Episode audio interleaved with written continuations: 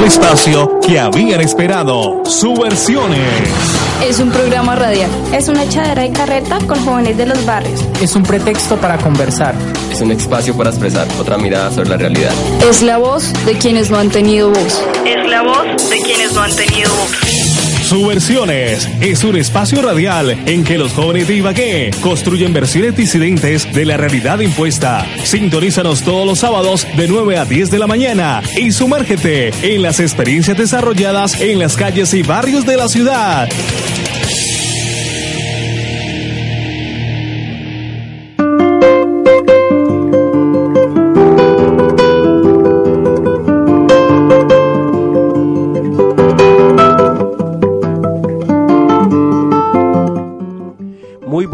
A todos los oyentes de la emisora turradio.com, la emisora virtual de la Universidad del Tolima, la mejor universidad del mundo, la universidad donde yo me gradué hace unos años.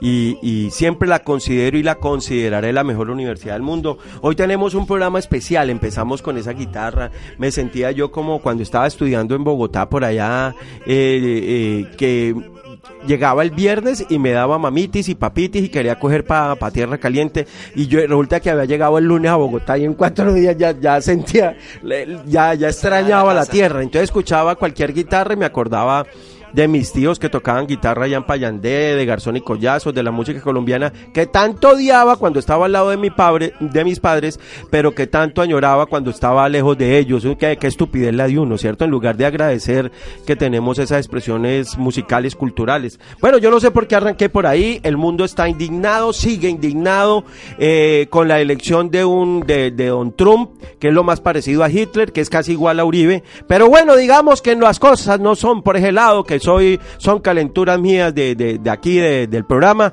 Eh, seguimos indignados. ¿Por qué? Porque las campañas políticas en el continente parece que están dando resultados, sacarle la piedra a la gente, decirles mentiras y así votan por ellos. Porque la ignorancia es el caldo de cultivo para ese estilo de campaña política. Nos acaba de ocurrir en el plebiscito, le ocurrió a los argentinos con con la elección de Macri, le, le, ocurrió a los venezolanos con la elección de esas bellezas de diputados que tienen ahora y sigue ocurriendo y sigue ocurriendo, menos mal en Nicaragua, ganó el comandante, el comandante, el comandante nicaragüense, ¿me recuerdan el nombre?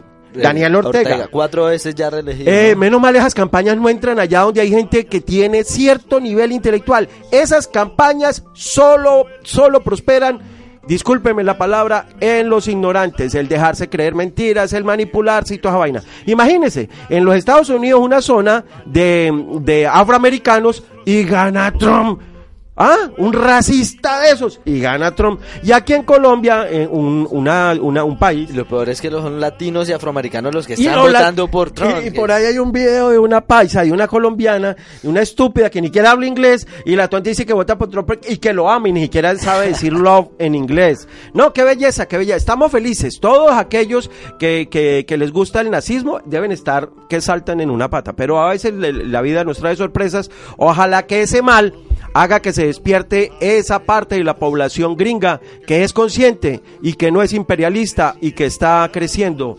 enormemente porque ya se nota en las redes sociales que se están rebotando. Bueno, hoy hoy me vine lanza en ristre con todo, le di al plebiscito. Es sí, es que, es que vea, la, verdad, la verdad es del 2, fue el 2 de octubre que nos dieron la cabeza, desde el 2 de octubre que andaba uno como, le, queda uno como en knockout. Uno dice, ¿qué fue lo que pasó? Y, resulta que cae el uno, cae el otro. Y bueno, claro que es que Hillary Clinton tampoco es que fuera una perita en dulce. Hillary Clinton era lo mismo de las mismas cosas. Eh, hubiese preferido que el candidato de, los demócratas hubiera sido Sanders, eh, que sí, al parecer sí, es un político honesto, si es de la línea, de la línea nuestra, pero lógico que eso no lo van a dejar, el Pentágono se atraviesa por todos lados. Los gringos fueron víctimas de su propio invento, eso para mí es una campaña que viene por allá, y se le subió un nazista, un fascista al poder diciendo una cantidad de estupideces, pero eso es lo que le gusta a la gente al parecer.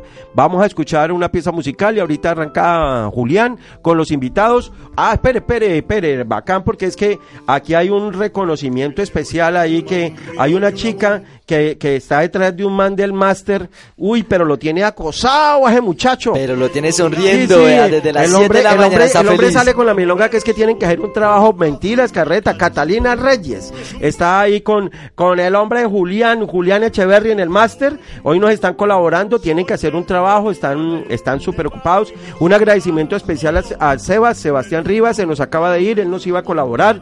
Brian Vanegas no está en redes sociales, Marisol Mesa, la directora. Hoy los invitados son Jorge Montañez, este man tiene más puestos que quién sabe qué dice. Comité de Solidaridad con Presos Políticos, Movimiento Nacional de Víctimas de Crímenes de Estado, estudia en la universidad y además hace parte del Congreso de los Pueblos.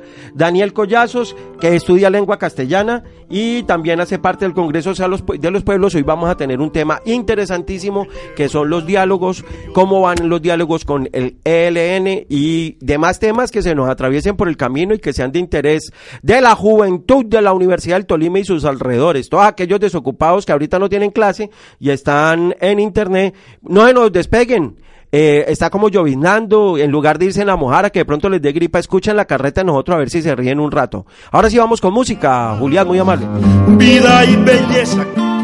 Esta es la radio de la Universidad del Tolima, tu radio UT.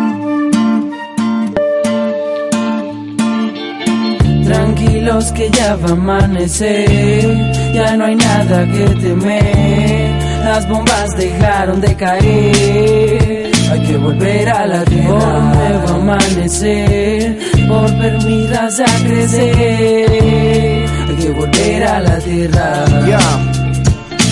Reine la paz, no haya más guerra, el corazón tenga más fuerza, si haya verdad, si haya la esencia, que el amor nunca se pierda, no más prisiones, no más violencia, llegue calma toda la tierra, esperando libertad, humanidad espera, espera. Vuelve a la tierra a sembrar tu semilla, los frutos que siembras de la tierra germinan, los campos que se llenen de flores divinas, que al cielo tú mires, no hayan sin salidas, no más fusiles, ni en los campos minas, no más campesinos en las ciudades frías, no más desigualdad para mi gente desvalida, no más humillación de la que veo día a día, no más campesinos mendigando por comida a causa de una guerra sin sentido fight cultiva. This world every day, struggle in this life, trying to see the trouble, looking for peace. Season the fire, climbing the mountain straight up to Zion. In spring, waiting for summer, we will see light shining the sun down, going back to the land with no sorrow, taking back what it was borrowed.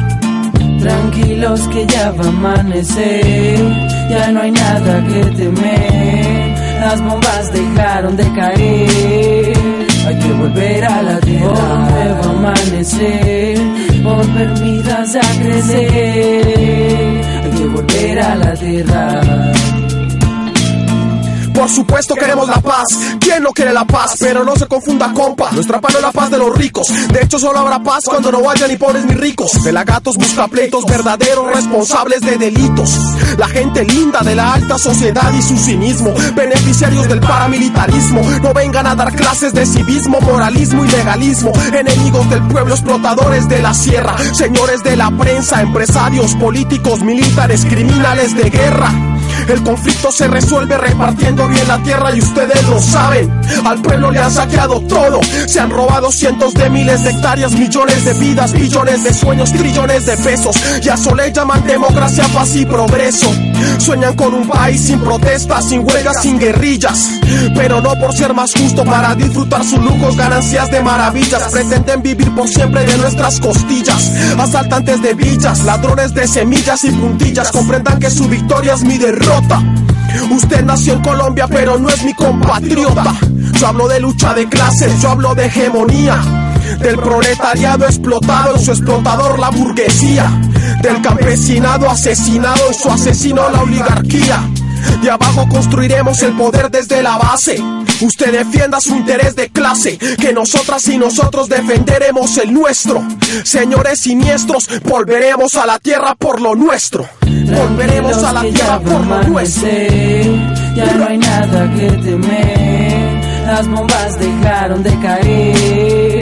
Hay que volver a la tierra. Un nuevo amanecer, por ver vidas a crecer. Hay que volver a la tierra. No hay inversión al campo, solo corrupción, contrabando. Como el agroingreso seguro, seguro Felipe lo fue regalando. A dedo adjudicación, dinero se fue dilatando. Todo lo pasa por nuestras narices, así que seguirá pasando. Desde engranaje al campo, economía desestabilizando. Mujeres, ancianos y niños atraseros están emigrando. Mientras las mafias, las regiones están explotando. Dual plan, reincidentes, mentalidad de cambio, reincidentes, elocuentes. La verdad, los disidentes. Solo quiero en mi patria más rostros sonrientes. No fusil ni mortero por acción de dirigentes. Dejar que se hunda al pueblo por acciones negligentes.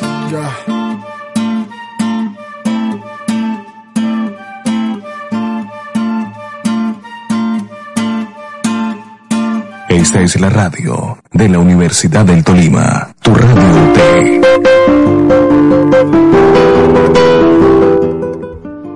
Muy buenos días, continuamos con su versión Es la voz de los que no han tenido voz con un programa muy especial, ya que hablamos de todos los temas que pasan en el mundo y nos amargamos, pues volvamos a ver, a mirar a Colombia y, mirar las cosas buenas que pasan. Vamos a hablar de la instalación de la mesa de diálogos para la paz con el Ejército de Liberación Nacional, ELN. Vamos a ver qué trae diferentes agendas, cuáles son las diferencias con ese proceso de La Habana. La gente sabe o no sabe, acá vamos a contarnos un poquito. Para eso tenemos unos invitados especiales, jóvenes luchadores acá del Tolima, organizados en, con unos procesos de víctimas, de restitución de derechos. Tenemos todo acá para desglosar este tema. Mandamos un saludo a nuestro director Juan Bermúdez, que ha estado un poco ausente, no ha podido, está siempre pendiente, pero no ha podido hacerse presente. Un saludo a Juan. Y al paisa, al mono y en redes sociales que están efectivo acá, el que nos pone a replicar por todas las redes y nos da la audiencia y nos transmite las, las, preguntas. Pues esperemos que esté en la casa escuchándonos un ratito. Sí, Jairito de pronto amaneció fue con gripa. Lo mismo a la chica, a la, a la chica Flor del Campo, Jenny. Le deseamos que su pareja se, eh, tiene un procedimiento quirúrgico, que le salga todo muy bien. Pero bueno, bueno, metámonos en el tema. ¿Cuál es el tema que nos compete a Colombia esa generación? Sacar adelante a Paz, porque otros 50 años de esta vuelta no aguantamos nadie ni aguanta nadie más. Para esto tenemos como sabíamos invitados a Jorge Montañez, ¿cómo estás? Hoy por eso un nuevo verso ha brotado en mi canción y es un verso que reclama defender lo que yo soy. Soy del Tolima desde el Nevado Daniel Collazos, un gusto tenerlo por acá, no conocí, lo había distinguido por ahí, ahí en las calles de Bagué, pero no tenía no tenía presente que era parte de este proceso organizativo que se llama Una Nueva Colombia acá en la ciudad de Bagué. Todo el Tolima en firme avanza en esta tierra queremos vida, que nadie puede vender montañas, que por la suerte de nuestros hijos todo el Tolima. Esa es la vitalidad de, los jóvenes de la izquierda colombiana, que a las 9 de la mañana los hacen madrugar. eso, es, bueno, el que acostumbra a los aguaceros mañaneros en Ibagué tiene defensas para cualquier lado del mundo, porque dos cambios de clima acá brutales. bueno, vamos a... Es que con, con, aquello de la lluvia los micrófonos se movieron, y, pero hágale, hágale, y, lo que iba a decir Daniel, diga. Eh, buenos días, gracias por la invitación a... Porque llevo en el alma un río y una montaña en el corazón. Eh, gracias a la invitación a la emisora de la Universidad del Tolima. Eh, eh, muy contento de estar acá, a pesar de que me hicieron madrugar en esta mañana lluviosa. pero no importa, acá vamos a pasarla pues bien, vamos a conversar un rato de estos temas importantes para Colombia, para los jóvenes, para las personas que han vivido el conflicto. Vamos a hablar, bueno, el Ejército de Liberación Nacional, como sabemos, es la segunda insurgencia por tamaño y expansión territorial e influencia en la sociedad colombiana después de la FARC. Se están haciendo votos desde hace unos años para instalar la mesa de diálogos por intransigencia, según dicen de algunos de parte y parte no se haya podido instalar esta mesa y como tal no se ha podido instalar una mesa, pero tenemos unos avances que se han venido logrando a, a, pulso, con mucho trabajo y con mucha exigencia de la sociedad civil, porque las dos partes ya se dieron cuenta de que no es capricho de ninguno de los dos, sino que es la sociedad civil la que ya les exige sentarse a negociar una salida política a este conflicto. Entonces, cuéntenos cómo ha sido ese proceso, en qué va, ya están establecidos los puntos de la agenda, ¿Cuáles son estos? ¿En qué difieren con las de la FARC? Bueno, yo creo que lo primero que hay que decir es que, pues, efectivamente, en cualquier, pues, en cualquier proceso de, diálogos, de conversaciones, de charlas, digámoslo así, pues es importante tener en cuenta que el primer paso, eh, es decir, tener voluntad política de parte y parte, ¿sí? Yo creo que eh, efectivamente entre la, entre la guerrilla del ELN y el gobierno nacional, pues han estado allí acercando, pues eh, cediendo algunas partes, algunas posibilidades para que se puedan dar estos diálogos, para que se pueda instalar esta mesa que se tenía prevista para el 27 de octubre en la ciudad de Quito, Ecuador, pero pues por dificultades y yo creo más que fue por eh, un capricho del gobierno nacional de que el ELN tenía que liberar a Odín Sánchez, un excongresista de Chocó, que eh, está en poder de, la, de, las, de las fuerzas del ELN y en ese sentido, pues allí se ha dificultado, digamos que la voluntad política parte del gobierno para que pueda instalar esta mesa. Es decir, yo creo que se tiene que avanzar entre, entre gobierno y ELN cuando las, dos cuando, los dos cuando las posiciones, las dos partes realmente tengan una claridad de lo que tiene que discutirse a pesar de que ya está claro, que ya hay un acuerdo general para los diálogos. Está definido en seis puntos la agenda temática para la negociación. Esta es participación de la sociedad civil en el, en el, en el. Segundo es democracia para la paz. Tercero es transformaciones para la paz. Cuarto es víctimas. El quinto es el fin del conflicto. Y el sexto es la implementación de todo este paquete. Como vemos hay algunos puntos que de pronto ya se han tratado y se sabe que son insumos ya dados desde o llegados a un acuerdo con la insurgencia de la FARC que pueden ser retomados y al parecer van a ser retomados y complementados por el ELN. Eso nos da como la esperanza de que este, este, este diálogo no sea tan prolongado. No queremos una paz express, pero pues sí la queremos ya, porque sabemos que lo que puede venir puede ser peor con un Ordóñez, un Bargallera ahí. Sí, eh, antes de entrar al, al bloque temático, digámoslo así, que se de la información que me imagino que ustedes tendrán, que así como se hacía con, con, con la mesa de La Habana, que es información que uno logra obtener vía internet, eh, por de, alguna manera, porque oficialmente el proceso público de la negociación todavía no se ha dado. Pero hay un elemento clave del que hacía referencia ahorita al compañero, es que es más conocido como Tuto, creo. Eh, eh, él, él hablaba de acerca del- de este personaje Odín. Resulta de que eh, se empieza a hacer una campaña con el señor Odín, que es un señor eh, afroamericano, o sea, es de raza, es que es que uno ya le da esta vaina. Afrocolombiano, ¿cómo? No, por eso simplemente hacía referencia al color de la piel, porque entonces la sensiblería y la vaina y la cosa, porque, bueno, claro que yo insisto, eh, es mi posición y creo que esa es la posición del programa de subversiones. Nosotros mm, no apoyamos el secuestro, pero y nadie en Colombia ap- apoya el secuestro. Lo que pasa es que este tipo de personas, al parecer, no son secuestradas, sino son son detenidos eh, para hacérseles un juicio político, porque es que este personaje, eh, si no lo sabían, él fue él fue congresista y fue congresista de nada más y nada menos que la de las Autodefensas Unidas de Colombia. Eso ya está reconocido por los estrados judiciales. Entonces el hombre tiene que dar unas cuentas de sus nexos con la ultraderecha colombiana y sobre todo no tanto con la ultraderecha colombiana sino con las eh, los paramilitares de este país que trabajó en contubernio con ellos y gracias a ellos llegó al Congreso de la República. Y mucho del dinero que el hombre tiene y las riquezas que tiene vienen de esa de ese procedimiento. Entonces no es ninguna perita en dulce no es ninguna belleza no es ningún eh, pastor o, a un ser angelical. Eso no quiere decir que yo esté expresando las- la, posición de que sea justificable, pero hay que decirle la verdad a la gente.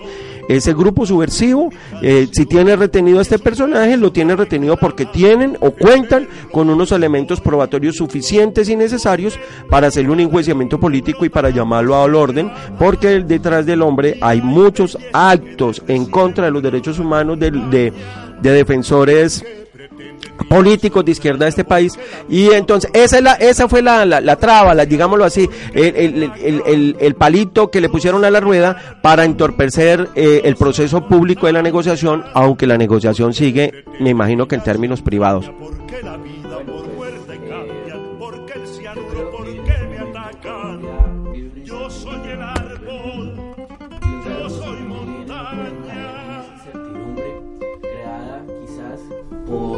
aparato mucho más grande que el mismo gobierno nacional. Yo creo que en este momento la victoria de Trump, eh, la caída de la presidenta Dilma Rousseff en Brasil, eh, lo que está pasando en Venezuela, no se pueden tomar como hechos aislados, sino que existe eh, en este momento una crisis, eh, digo, en el orden ético, moral, intelectual de las personas.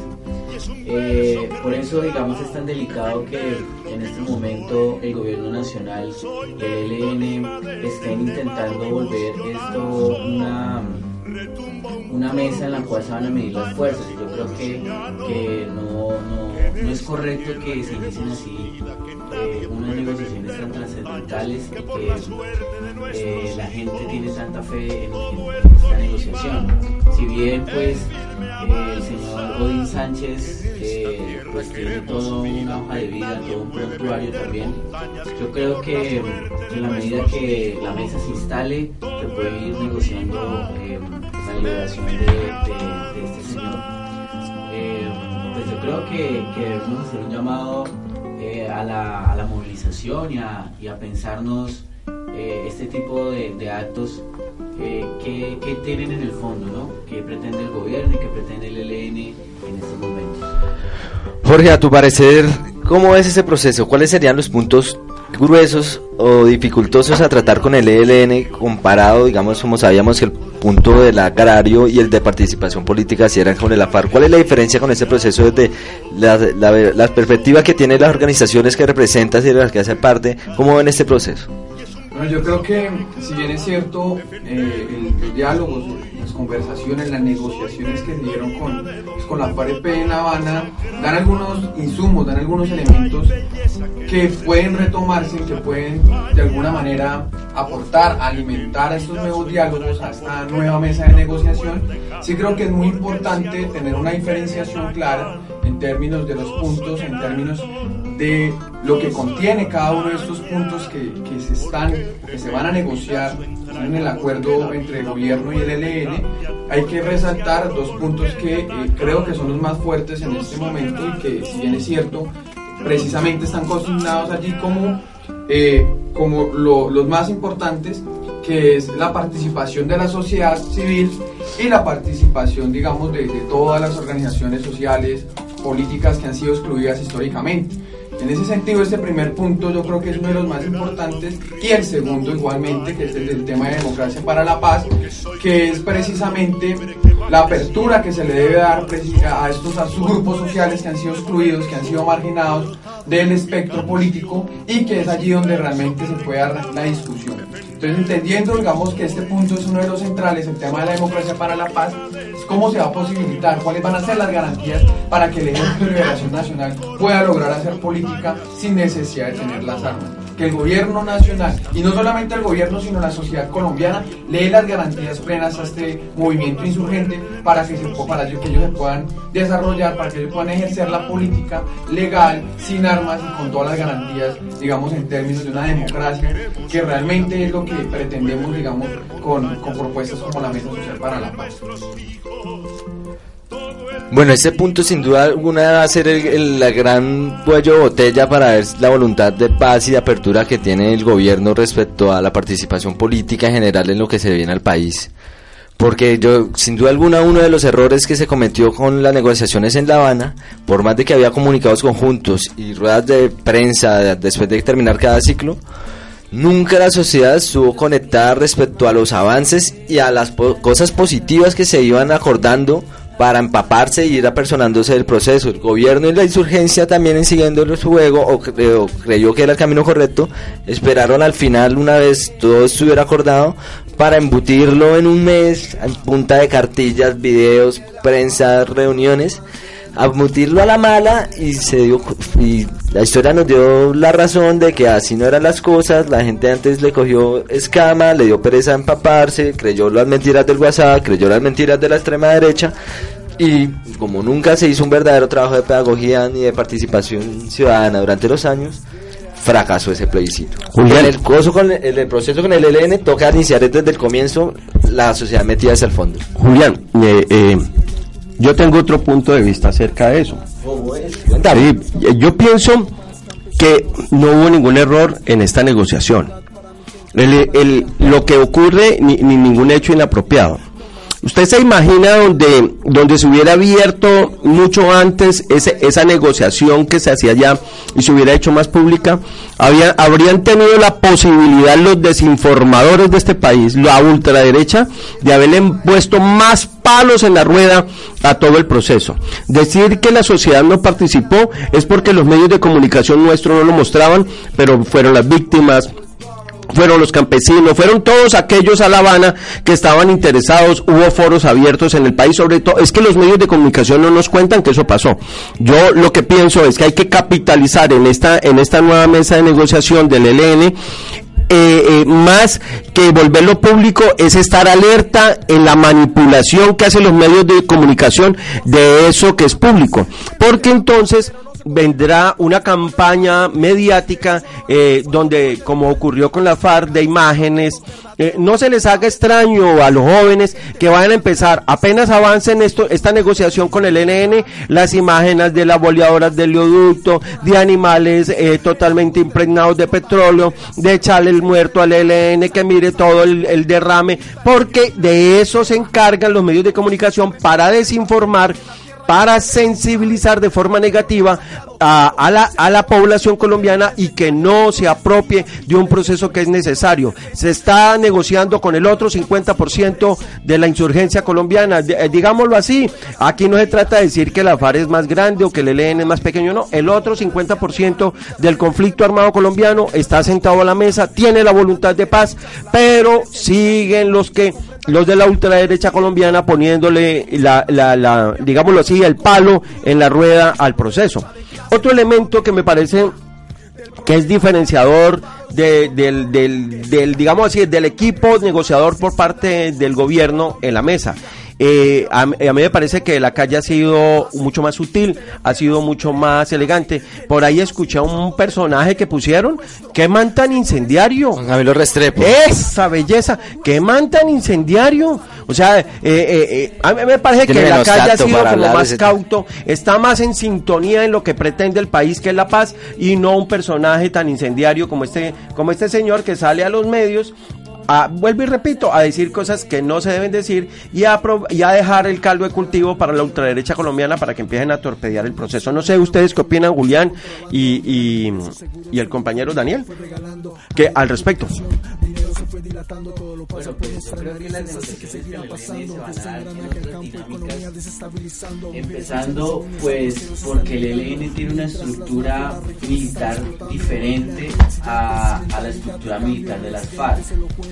En ese sentido, pues las negociaciones, si bien con, con las FARC nos dan ciertos insumos para hacer, una, hacer un, un análisis y superar algunos puntos que hay de la agenda con el ELN, o sea, sí, con las FARC se avanzó un poco y se pueden retomar algunas cosas, quizás en la parte de víctimas y en la parte de justicia mm, Transicional. transicional, pues con el ELN yo creo que va a ser distinto, quizás pues porque ya lo mencionaba, su estructura es diferente, eh, digamos que mm, tiene células eh, y, y militantes en las ciudades, es, es- es una guerrilla, digamos, que también tiene dinámicas en las ciudades y Es más urbana.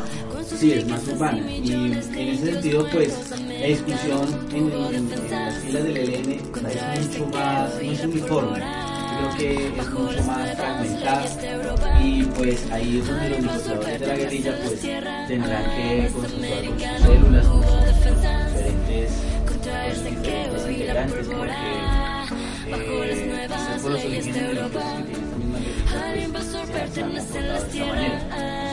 Tuto. No, yo, yo también pienso que, bueno, si bien es cierto, no, no se ha cometido, digamos, no se ha cometido errores en términos metodológicos eh, con relación al tema de, la, de los diálogos con las FARC, pero lo que yo sí creo es que, si bien es cierto, sí fueron públicas las conversaciones, fue amplia, digamos, la participación de algunos sectores en los diálogos con las FARC, pero yo sí creo que sí faltó más, más, más, más masa, digámosle, al asunto, más más, más comunidad, faltó más pueblo allí, digamos, sentado frente a lo que ellos realmente quieren, lo que ellos realmente perciben de lo que hay que cambiar en la estructura social, política, económica y cultural del país. Es decir, eh, lo que yo creo es que, eh, retomando algunas palabras de, Víctor de, de, uno de los estudiosos, eh, profesor de la Universidad Nacional, estudioso sobre el tema del ELN, ha publicado ya tres libros con relación al análisis de esta guerrilla, él nos, él nos plantea la siguiente diferencia que existe frente a los diálogos de la FARC con los diálogos del ELN, es que evidentemente para iniciar un proceso plantea que en este ejercicio con el LN lo que se está dando en primera instancia es el cómo para poder solucionar los problemas estructurales. A diferencia de lo que sucedió en la mesa con las FARC, las FARC llegaron con el para qué de las negociaciones. ¿Cómo se van a, ¿Qué es lo que se necesita? Ya llegaron con propuestas como los puntos de la reforma agraria, el tema de drogas, el tema de la participación política, el tema de víctimas que ha sido, yo creo, en cualquier proceso de, diálogos, en cualquier negociación, siempre va a ser como el centro de, los acuerdos, el centro de la discusión y efectivamente pues el fin del conflicto y la implementación. Entonces yo creo que hay una diferenciación enorme en términos de que quienes van a, van a, van a digámoslo, quienes van a ser protagonistas en estos diálogos, en esta mesa con el ELN, va a ser la sociedad civil. Pero hay que entender una cosa, ¿qué tipo de sociedad civil es la que se va a sentar con el? Eso me da, me da pie para darle también voz al proceso que ustedes llevan a cabo. Cuéntenos bueno, si ya todos llegamos a la conclusión de que es la sociedad civil organizada la que tiene que empaparse y estar metido en este proceso, cuéntenos qué es el Movice, cómo nace, más o menos rapidito, qué trabaja, cuáles son los sectores que poblacionales que se incluye y cuál es la apuesta en participación que se plantean ustedes ahorita para este proceso. Bueno, el Movimiento Nacional de Víctimas de Crímenes de Estado es un acumulado histórico, un acumulado político de diferentes organizaciones, diferentes eh, grupos de víctimas de derechos humanos, de personas que han sido violentadas por parte de agentes del Estado y por supuesto por parte de grupos paramilitares. En ese sentido, el MOVIS, el Movimiento Nacional de Víctimas de Crímenes de Estado, se creó en el 2005 con un acumulado de un proceso que se llama Nunca Más, que ha sido históricamente un proceso donde se ha sistematizado alguna información de víctimas de crímenes de Estado, pero además de ello tiene un sentido político. Es decir, a estas víctimas, a estas personas, no se les asesinó porque sí. Efectivamente, hubo motivos, hubo razones para que le quitara la vida a estas personas. Y la razón específica que se tiene allí de conocimiento pues, ha, sido el tema ha sido el tema político ideológico de esas personas. ¿Por qué? Porque efectivamente a estas personas, a su gran, a su gran mayoría de estas personas desaparecidas, asesinadas, torturadas por el Estado y por agentes del mismo Estado y con paramilitares, pues efectivamente han sido personas que han estado en la arena política, que han estado en las luchas sociales, en la construcción del poder popular en, nuestro país y han sido estas personas a quienes han asesinado.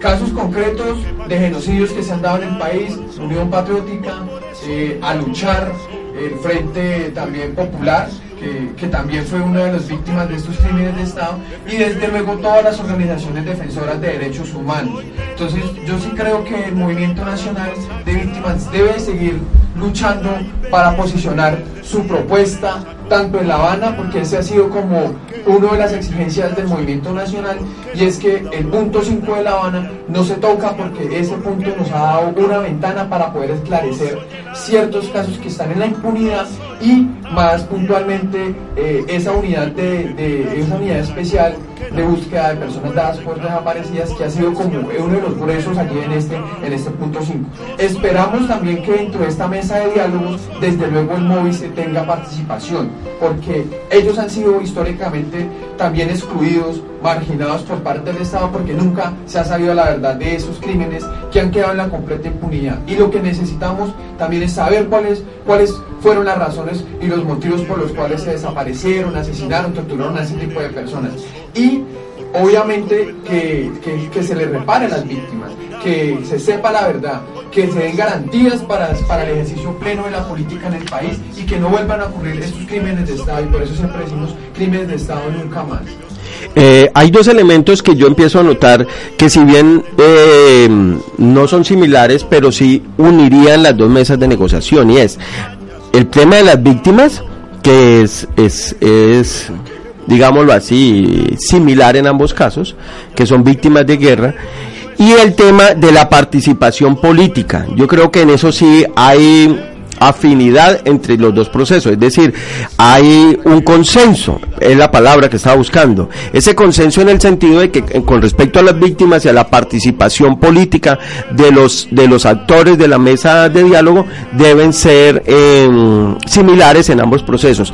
Yo estoy seguro que habrá diferenciación en, lo, en el otro campo temático, eh, por ejemplo, yo creo, yo pensaría eh, por sentido común que el Ejército de Liberación Nacional incluiría el tema energético, el tema petrolero, el tema de los recursos naturales, que ha sido uno de sus campos de batalla y de, y de digámoslo así, de, de denuncia en este país que los diferencia. Un agradecimiento a Yesid, a Yesid nos está escuchando y nos, y nos colaboró ahí porque sí, parece que el, el micrófono, el micrófono que estaba utilizando Daniel estaba presentando fallas, esperemos que ya mejore el sonido. Daniel, ¿qué opina acerca de, de este planteamiento que hago yo?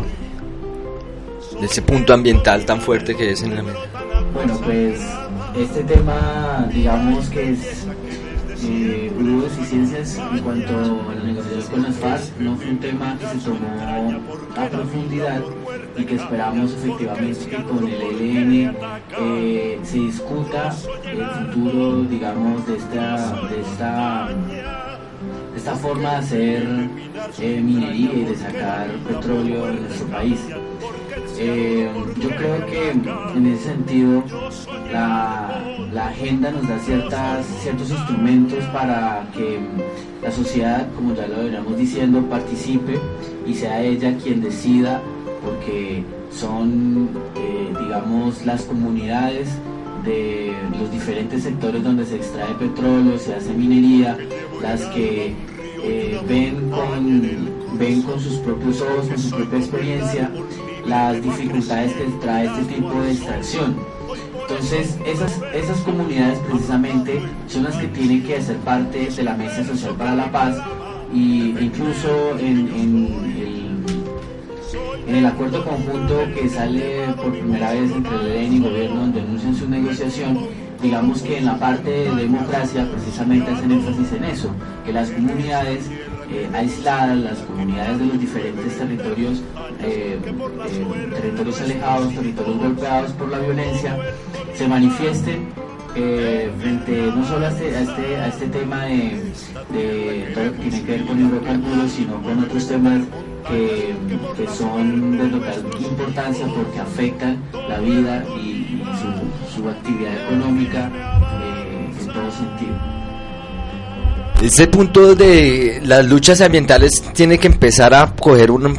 Ya tiene un peso específico acá en, la, en el Tolima. Nuestra población es la vanguardia a nivel nacional en cuanto a temas antiminero energéticos con el proyecto La Colosa, consultas populares como la de Doima, la que se pasó en el Consejo acá Ibagué y la que acabó de ser aprobada en Cajamarca, demuestran que ese punto de democracia para la paz está en el orden del día y es verdaderamente con acciones democráticas participativas y no representativas como este personaje de Sánchez, que la paz se construye en los territorios, la paz es ambiental.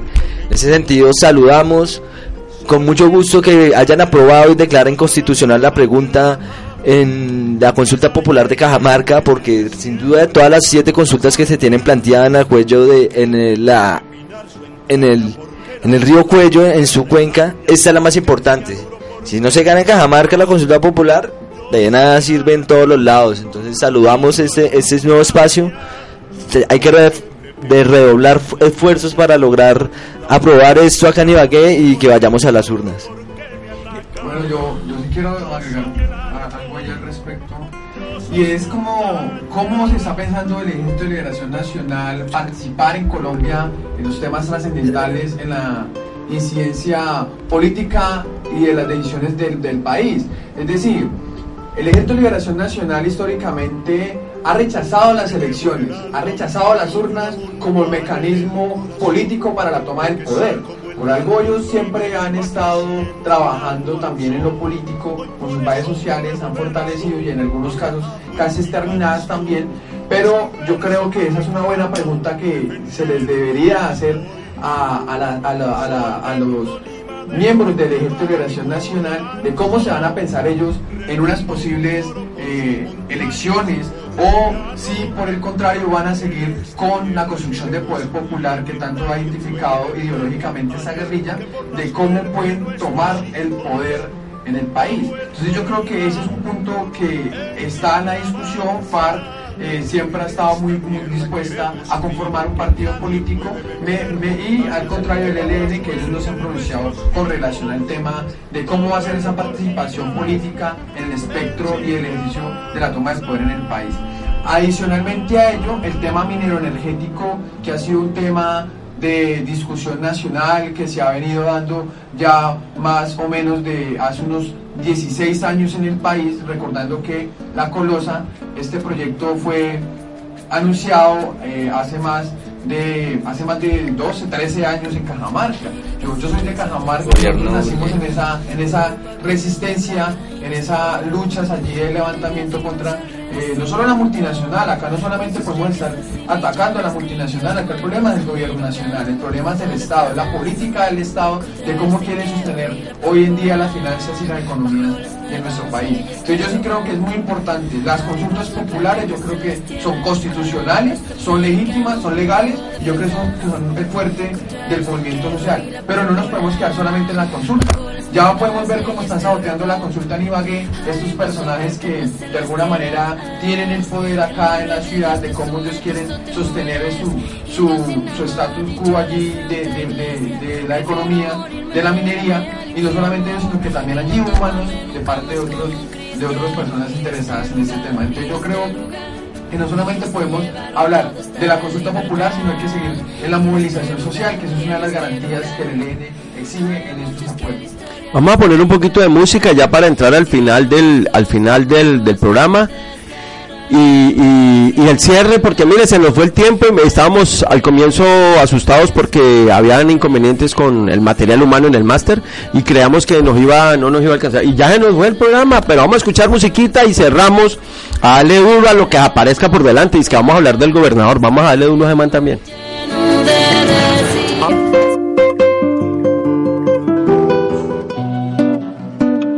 Esta es la radio de la Universidad del Tolima, tu radio T.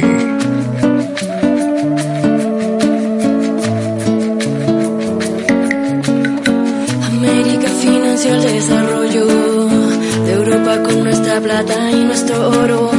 Bolivia financió el renacimiento con sus riquezas y millones de indios muertos. Americano tuvo defensas contra el sequeo y la pólvora bajo las nuevas leyes de Europa. Al invasor pertenecen las tierras, americano tuvo defensas contra el sequeo y la pólvora bajo las nuevas leyes de Europa. Al invasor pertenecen las tierras. En nombre de Dios te sometes o te mueres. Indio sin alma ha dicho la Santa Iglesia. Prefiero morirme e irme al infierno y no toparme nunca más con un cristiano. Y de este lugar, y de este lugar, se llevaron todo hasta la libertad. Y de este lugar, y en este lugar, que la historia les da igual. Siglos oscuros me desgarran, me desgarran la voz, destruyeron nuestras culturas, impusieron su Dios, sus descendientes lavan sus conciencias con caridad y avalan un sistema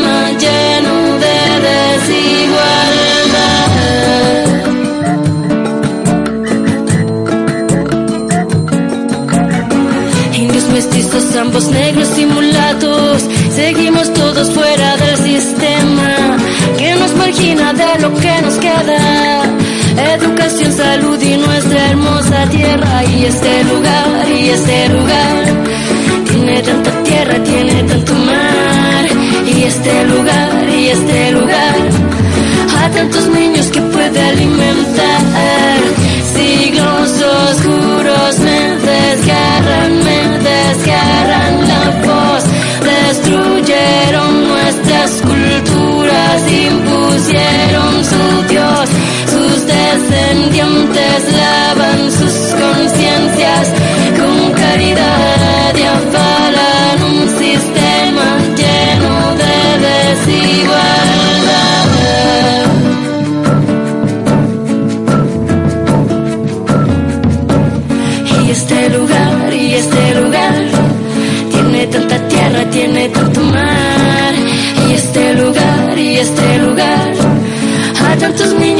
alimentar.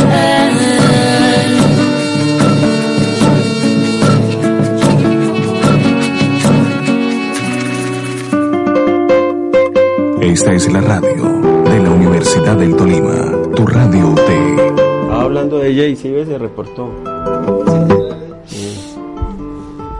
Claro que este man nos quería acabar el programa antes de tiempo, pero bueno, bueno. Ahí, ahí se le tiene en cuenta, Julián. Eso le pasa por estar tan enamorado. sigamos, sigamos ahí con Tuto. Ahora sí hablemos de la mesa de negociación, Tuto. Este espacio que se forma a raíz de, de este clamor ciudadano por la paz, la Mesa Social para la Paz y su nueva apuesta. Bue- Coméntenos cómo entra ahí el Movice, cómo entra el Congreso de los Pueblos, cuál es esta apuesta. Bueno, pues el 3 de noviembre se, se dio instalación a la Mesa Social para la Paz en la ciudad de Bogotá. Esta mesa tiene por objetivo poder construir propuestas desde la sociedad civil para poderlas no solamente llevar a la mesa de, negociación co- en Quito, sino que también esto sea un insumo más también para la implementación de los acuerdos de La Habana. Es decir, la mesa lo que busca es unificar diferentes organizaciones sociales, populares, eh, hasta los grupos empresariales. ¿Qué organizaciones para poder- hacen parte de esta mesa? Para poder, eh, digamos que, pues tener unas propuestas concretas frente al tema. En este sentido, pues las organizaciones que, que se han hecho presentes en el, digamos que en la mesa social, pues está el Congreso de los Pueblos, el Coordinador Nacional Agrario, movimientos estudiantiles, la ONIC, movimientos sociales eh, juveniles, como son, bueno, hay mujeres también, están mujeres, bueno, hay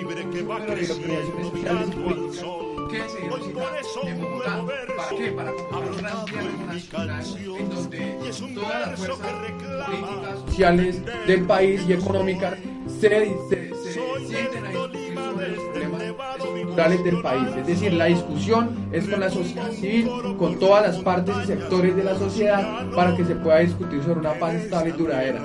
Y en ese sentido, el Congreso de los Pueblos pues ha venido posicionando su, su, su postura frente a los temas de tierra, frente a los temas de seguridad alimentaria, el tema educativo, el tema de género y demás propuestas que Congreso pues, también trabajamos. que por la suerte de nuestros hijos Tolima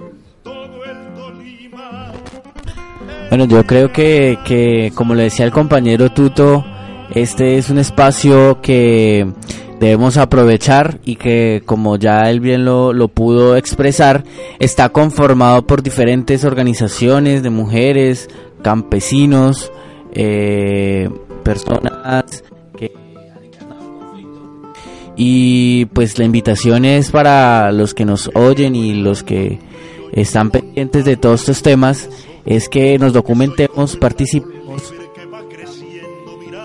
empecemos a reconstruir los sueños que, que se nos han arrebatado. La Mesa Social para la Paz nace con una inici- iniciativa ciudadana y no espera, no nace como respuesta a, los a la, instalación de diálogos con el ELN y las aperturas ni los mecanismos que vayan a, a establecer para participación ciudadana, sino sin saber eso, ya hay una postura, ya hay una mesa.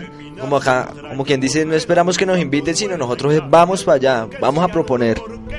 Sí, yo creo que eh, la Mesa Social para la Paz es el acumulado del movimiento social, de los movimientos pues marginados en el país que tienen propuestas eh, tanto rurales como urbanas en sus dinámicas propias de, de, de, de esta de esta índole. Yo creo que eh, no ha sido una respuesta a los diálogos, ni mucho menos. Yo creo que ha sido una lucha larga, yo creo que son los acumulados históricos de los diferentes movimientos sociales, de los diferentes movimientos políticos que han sido exterminados en el país, que han venido luchando contra este estado actual de las cosas, contra este sistema. Y yo creo que efectivamente es un espacio amplio plural, democrático, en donde todas las propuestas se van a estudiar, se van a, a empezar a unificar para que se pueda llegar a la mesa de negociaciones con el ENN con propuestas concretas desde la sociedad civil. Es decir, que no solamente el gobierno tenga la vocería del pueblo colombiano como ellos se lo han tomado en atribución por sus resultados electorales y por su ejerción de poder, sino porque es la sociedad civil organizada, el movimiento social y popular, quienes tenemos las propuestas concretas para que este país cambie y tenga por fin una vida digna. Eh, el, salir a la calle, la invitación es a, respaldar completamente esta mesa de negociación, a desentrabarla, acabar con tanta argucia y tanta es para que nos organicemos y descentralicemos descentralicemos la eh, esta negociación en ese sentido, pues es, es deber de cada uno de nosotros, voluntad, eh, participar, organizarnos, construir propuestas eh, claras, concisas y que, y que se puedan llevar a la mesa en Quito para lograr las transformaciones que, que queremos como, como movimiento social o en su defecto como estudiantes, como campesinos independientes, como madres, como padres y como como personas que, que quieren un país mejor. Tuto, yo quería aprovechar ya que el tiempo en la radio es tan corto que nos hablara de qué se viene para Movice Tolima, cómo se contacta con ustedes, todas estas víctimas que hay acá en el departamento que esperan que su plataforma los puedan reagrupar y les puedan dar una vocería, una asesoría, una organización. Usted me estaba contando de unos talleres que se vienen. Por favor, déjenos los datos de esto para que la gente se Bueno, sí, eh, desde el Movice capítulo Tolima, pues venimos trabajando algunas propuestas con las diferentes organizaciones sociales. Hay que eh, decir que el Movice no es una organización, sino es una plataforma en donde se articulan diferentes organizaciones sociales, políticas que han sido víctimas de crímenes de Estado para que se pueda luchar contra la impunidad de estos crímenes. Entonces, en ese sentido, pues desde el movimiento eh, hemos estado realizando algunas algunos talleres, reuniones que realizamos mensualmente con cada una de las organizaciones para tener claridad de cómo vamos a desarrollar nuestro plan de acción y efectivamente este 15 de, de noviembre vamos a tener un taller en donde vamos a socializar precisamente los los avances, el acuerdo que se, que se tiene frente a víctimas en, el- en- en- en- la mesa de negociaciones de La Habana, cómo exigimos de que ese punto es inamovible en un, en un posible eh, configuración o, bueno, como lo han llamado los juristas, un nuevo acuerdo, ¿sí? Nosotros creemos que ese acuerdo es inamovible, no se puede tocar porque son las víctimas quienes necesitan de este acuerdo, a pesar de que no es perfecto, tiene sus dificultades y sus vacíos, pero es una ventana muy importante para las víctimas de crímenes de Estado.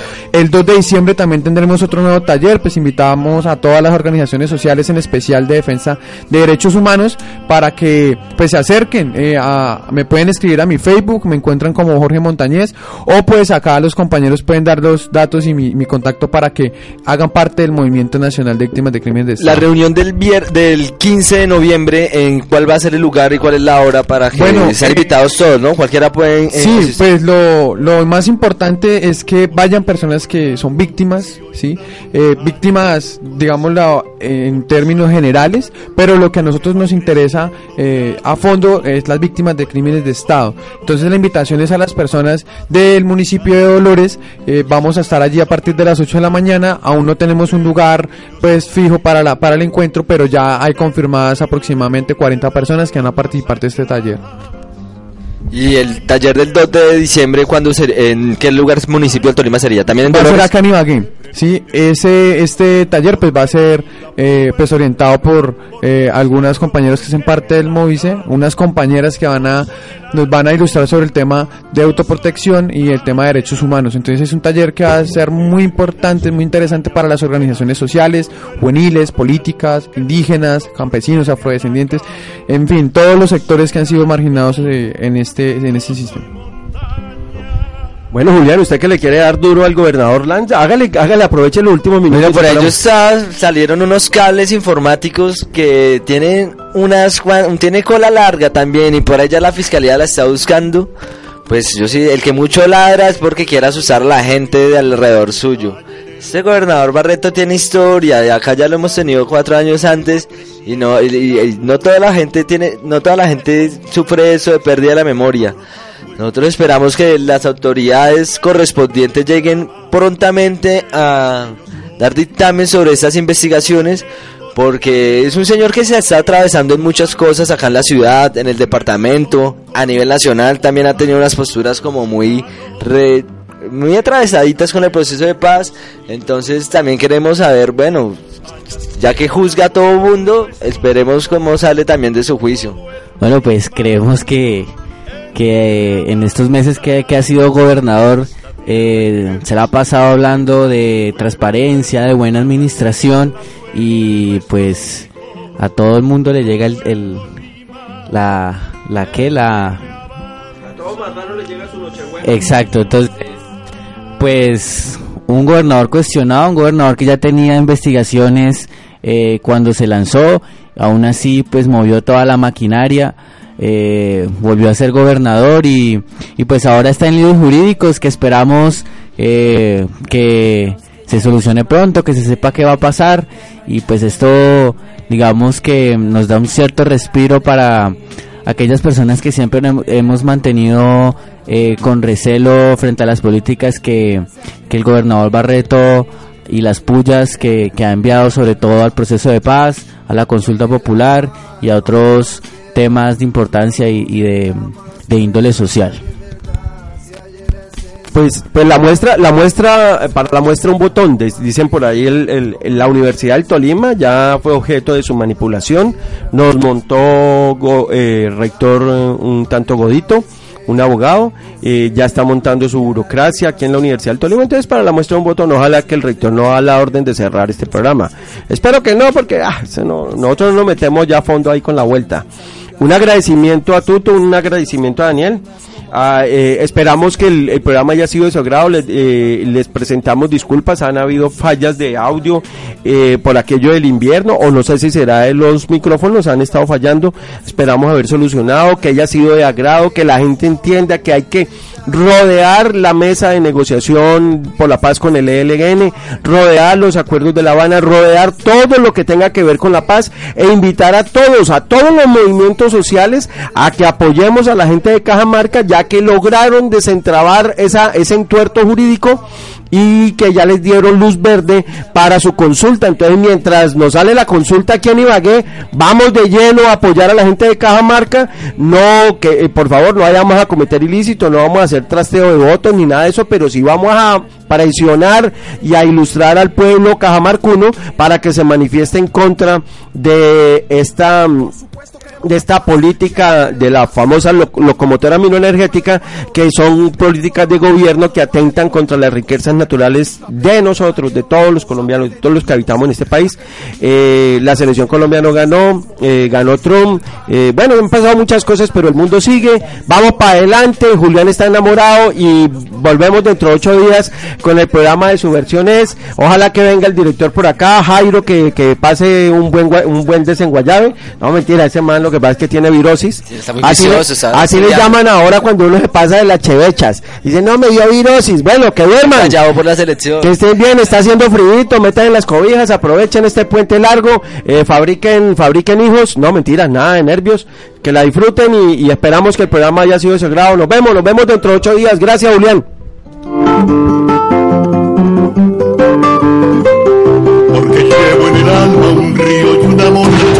Finalizado el espacio que habías esperado. Subversiones. Es un programa radial. Es una echadera de carreta con jóvenes de los barrios. Es un pretexto para conversar. Es un espacio para expresar otra mirada sobre la realidad. Es la voz de quienes no han tenido voz. Es la voz de quienes no han tenido voz. Subversiones es un espacio radial en que los jóvenes de Ibagué construyen versiones disidentes de la realidad impuesta. Sintonízanos todos los sábados de 9 a 10 de la mañana y sumérgete en las experiencias desarrolladas en las calles y barrios de la ciudad.